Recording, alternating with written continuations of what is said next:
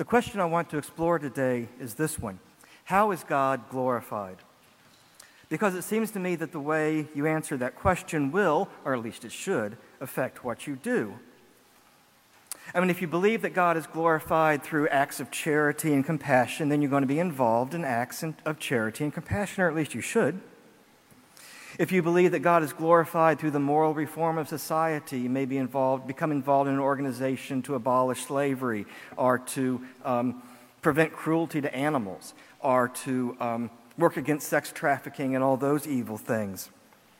Great works of art and music can glorify God. You may know that, that Bach, at the end of it, each comp- composition wrote Soli Deo Gloria in Latin, only to the glory of God. Our buildings can glorify God.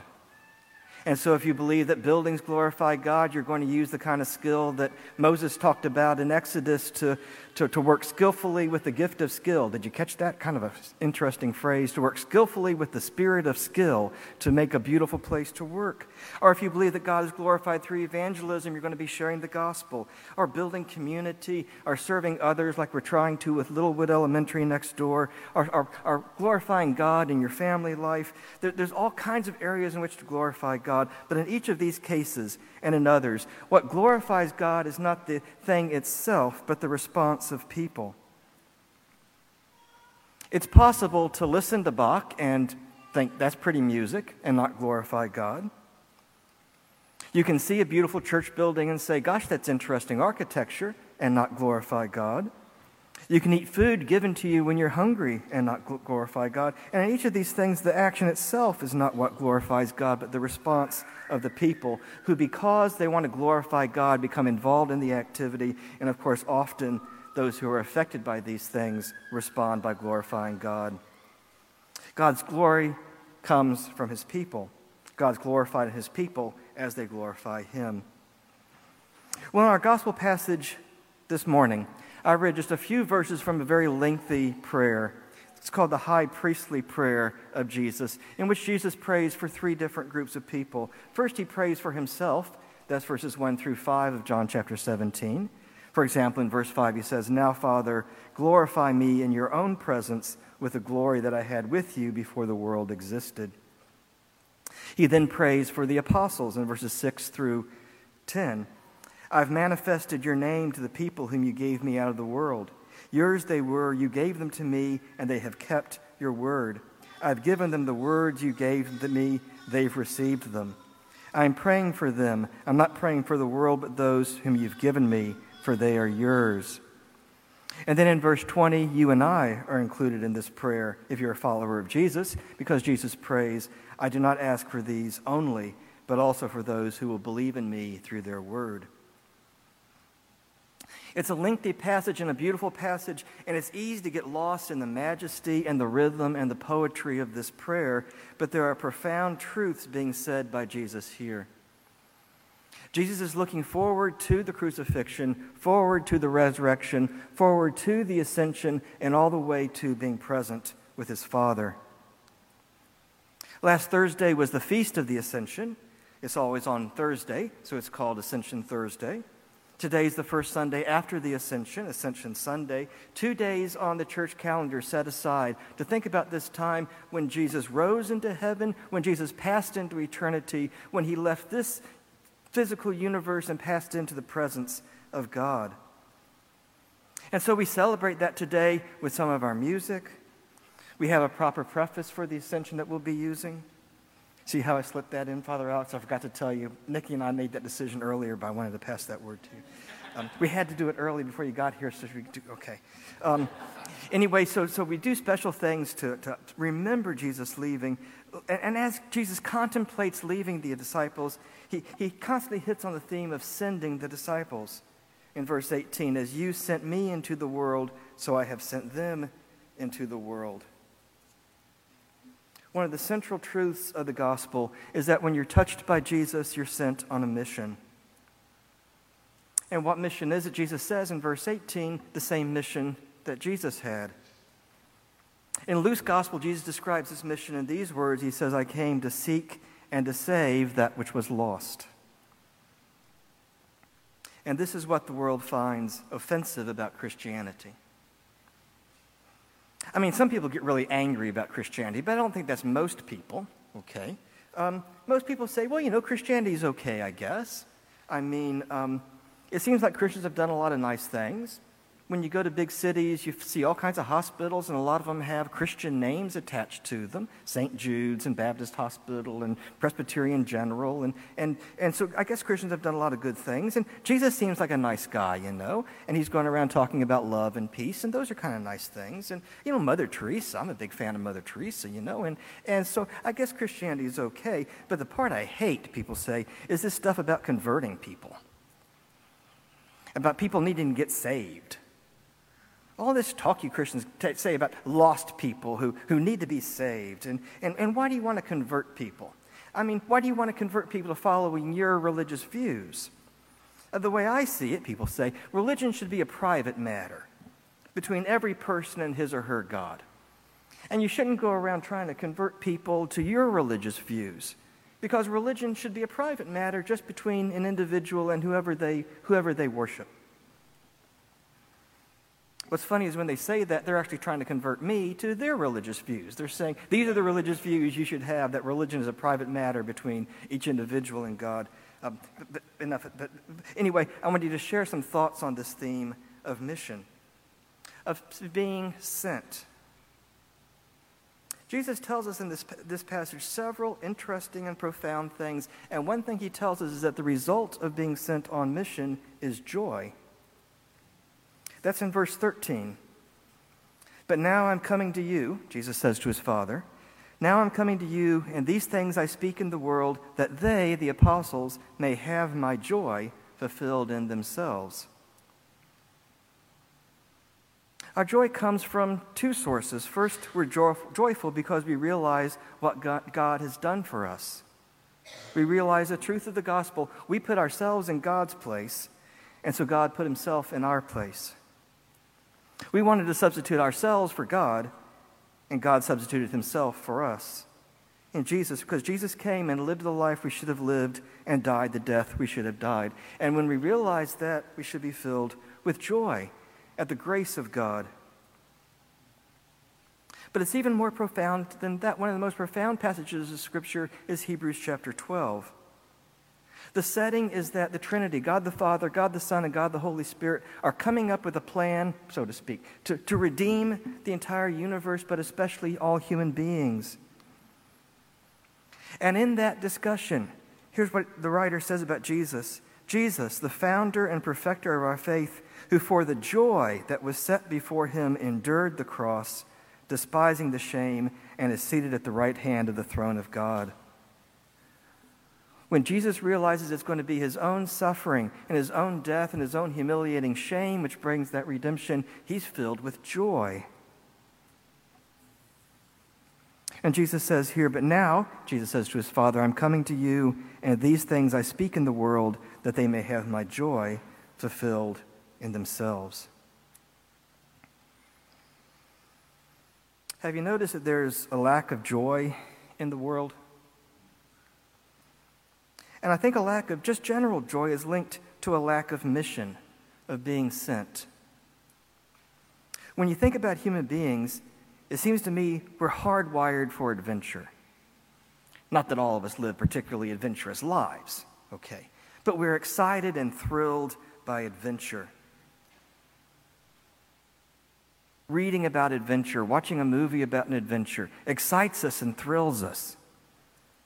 I read an article yesterday about uh, an event right, uh, about a Pan Am Clipper. These were big seaplanes, still some of the biggest planes ever built. In the, in the 1930s, and Pan Am would, would send these planes all, all around. And it was a story of one of these clippers who left uh, Pearl Harbor on the morning of December 7th, 1941. And they get the news Pearl Harbor's been attacked. What are they going to do? They make their way as quick as they can to New Zealand. They go to a public library. They get all the books they can with atlases and maps and charts, and they figure out how to get back home the other way. And they fly to Australia. They fly across Australia. They're terrified to do that because this is a seaplane that doesn't have any landing gear. There's no way to land if they run into problems. They've got to find 100 octane fuel to get back home. They can't find that. They got to figure out how to work with junky old 90 octane fuel. They took all the insignia off the plane so the Japanese wouldn't shoot them down. And who do they run into but Dutch fighter planes? Just about get shot down. They have all these adventures. They had to get to Africa, then they had to get to Brazil, and then they had to go all the way up to New York so they can get back to their homes. I told you the whole story, but it's, it's all this adventure. And I was just enraptured because every paragraph there was some new crisis that was hitting them. But the biggest adventures are all, of all, and you know this from books, from movies, from great stories, is adventures that save people, that save communities, or that even save the whole world. Think about how many books and movies there are about this. And when you identify with the characters, and you've had this experience in the moment when everybody is saved, or the town is saved from the volcano, or whatever, there's a happiness and you feel a thrill. Because the greatest thrill is to save somebody, to save a community, to save a planet. Little kids know this before they become cynical like us. But you ask a little kid, seven or eight, what do you want to be when you, they, when you grow up? They never say, I'll probably get a job in an office and I'll have a cubicle and I'll sit in front of a computer and at the start of the day, there'll be a pile of paper over here, and at the end of the day, there'll be a pile of paper over there, then I'm going to go home. They never say that. They want to have adventure and they want to serve people. I want to be a nurse and I want to help sick people. I want to be a firefighter and rescue people. I want to do this. I want to do that. I want to have big adventures. Because there's a joy in an adventure. And Jesus is inviting us to the biggest adventure there is redeeming the entire universe person by person by person, restoring the entire universe to the way Jesus designed, God designed it to be. There's a lack of joy in the world because so many of us don't have a higher cause to serve.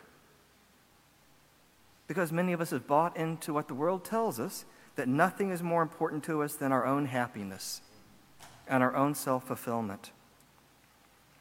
If there's no higher cause than my happiness, that means there's nothing in my life worth denying my happiness to achieve. There's nothing to live for, nothing to die for, but the next meal, the next lover, the next big trip, the next big promotion. And none of that ever fills up this desire to serve a higher cause. Living for yourself means you lose joy. You're just a big happiness magnet that never attracts enough happiness. But when you find Jesus, you find yourself. When you lose yourself to Jesus, you find yourself. That's the great paradox that Jesus talks about in, in his parables. When you, when you give up your life, you find it. When you give your life to Jesus, you find your life. And you, when you identify with Jesus, there's a joy that's set before you. That you can endure the cross you're called to bear and despise the shame you're going to carry for the name of Christ because it's all worthwhile in the end.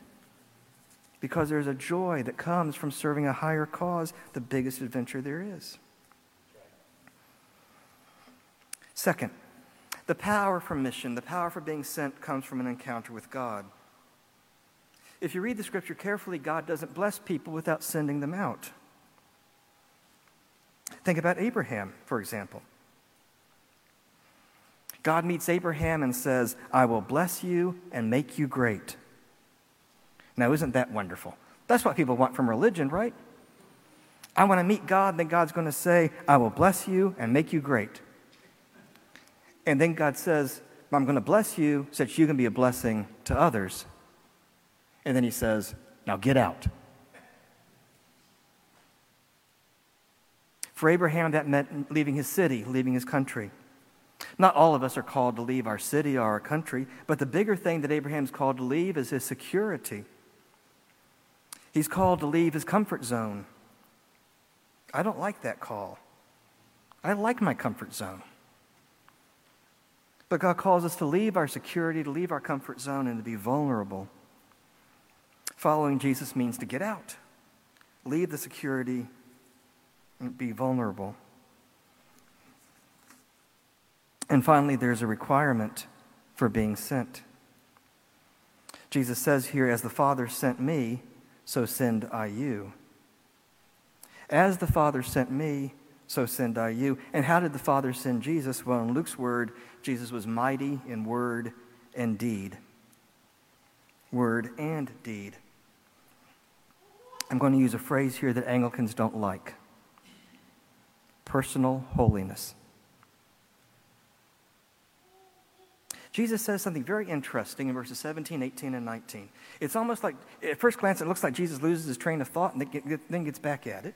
In verse uh, uh, 17, Jesus says, Up To the apostles and to us, sanctify them in the truth. Sanctify literally means to set apart, not to set apart like in a museum somewhere, but to set apart for holiness to be made holy.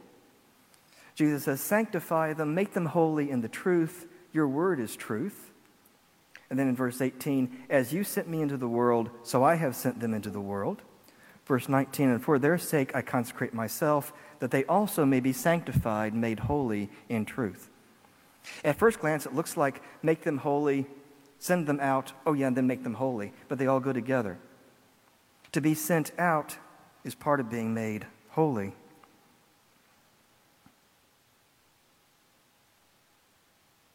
Think of Isaiah. Isaiah, one day, well, it's a Sabbath day, he decides to go to the temple to worship, and then he is shocked and traumatized. Because the last person, maybe like some of you, the last person he expects to show up at a worship service shows up, and that's God.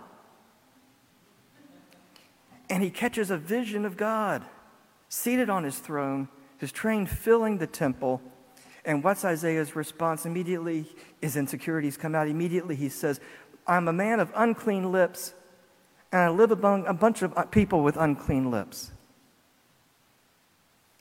And then the angel comes, takes a coal off the altar. And I'm not quite sure how to articulate this. I only saw this yesterday, but the altar is the place where sacrifice is made to atone for sin. And he takes the, the coal off the altar, and the angel comes right at Isaiah, touches his lips, and the burning holiness of God cleanses his sins. He's forgiven. And God says, I need someone to carry a message.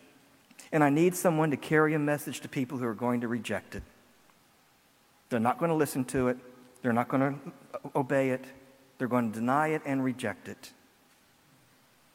But there's a remnant there are a few people who are going to keep this message alive. You need to write this down because the remnant, their grandkids, are going to need what you write down or what somebody writes down. I need to send somebody. And what does Isaiah say? He says, Here I am. Here am I. Send me. It's a response to that holiness of being forgiven that changes Isaiah's life forever. And that's the kind of holiness that we're called to. We're not called to live holy lives just for God, not just for ourselves, but for the whole world.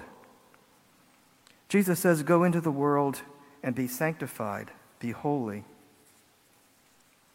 You know, I guess some people, well, oftentimes hear people say, you know, I wish my neighbor or my family member or something would, would come to church and hear a good sermon, then, then they'd start following Christ. Well, I guess some people do that. Okay. But most people really aren't interested in sermons. There, I said it. I said it, Father Chris. Most people aren't interested in sermons, okay? Most people aren't interested in great works of art. Surely somebody has seen a painting of Jesus that just struck them and captured their attention, and they went home and started reading about Jesus. But most people aren't all that interested in great buildings or, or reading a book. Here, read this book, and it'll convince you to follow Christ. Maybe it works for some people, most not. Um, or maybe some people are reached through social outreach and, and evangelistic programs and those kind of things, but most people aren't interested in those things. They're interested in life. And they're interested in living. And if you can't show, show I follow Jesus and this makes my life different, all the nice sermons and fancy buildings and evangelistic programs and great music and great works of art are not going to impress anybody. Amen. That's why holiness is built into being sent, into being sent, because you're made for mission.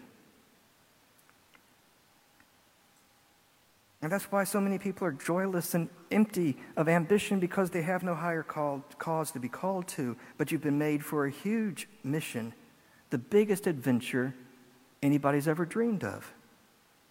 Step into it in Jesus' name. Amen.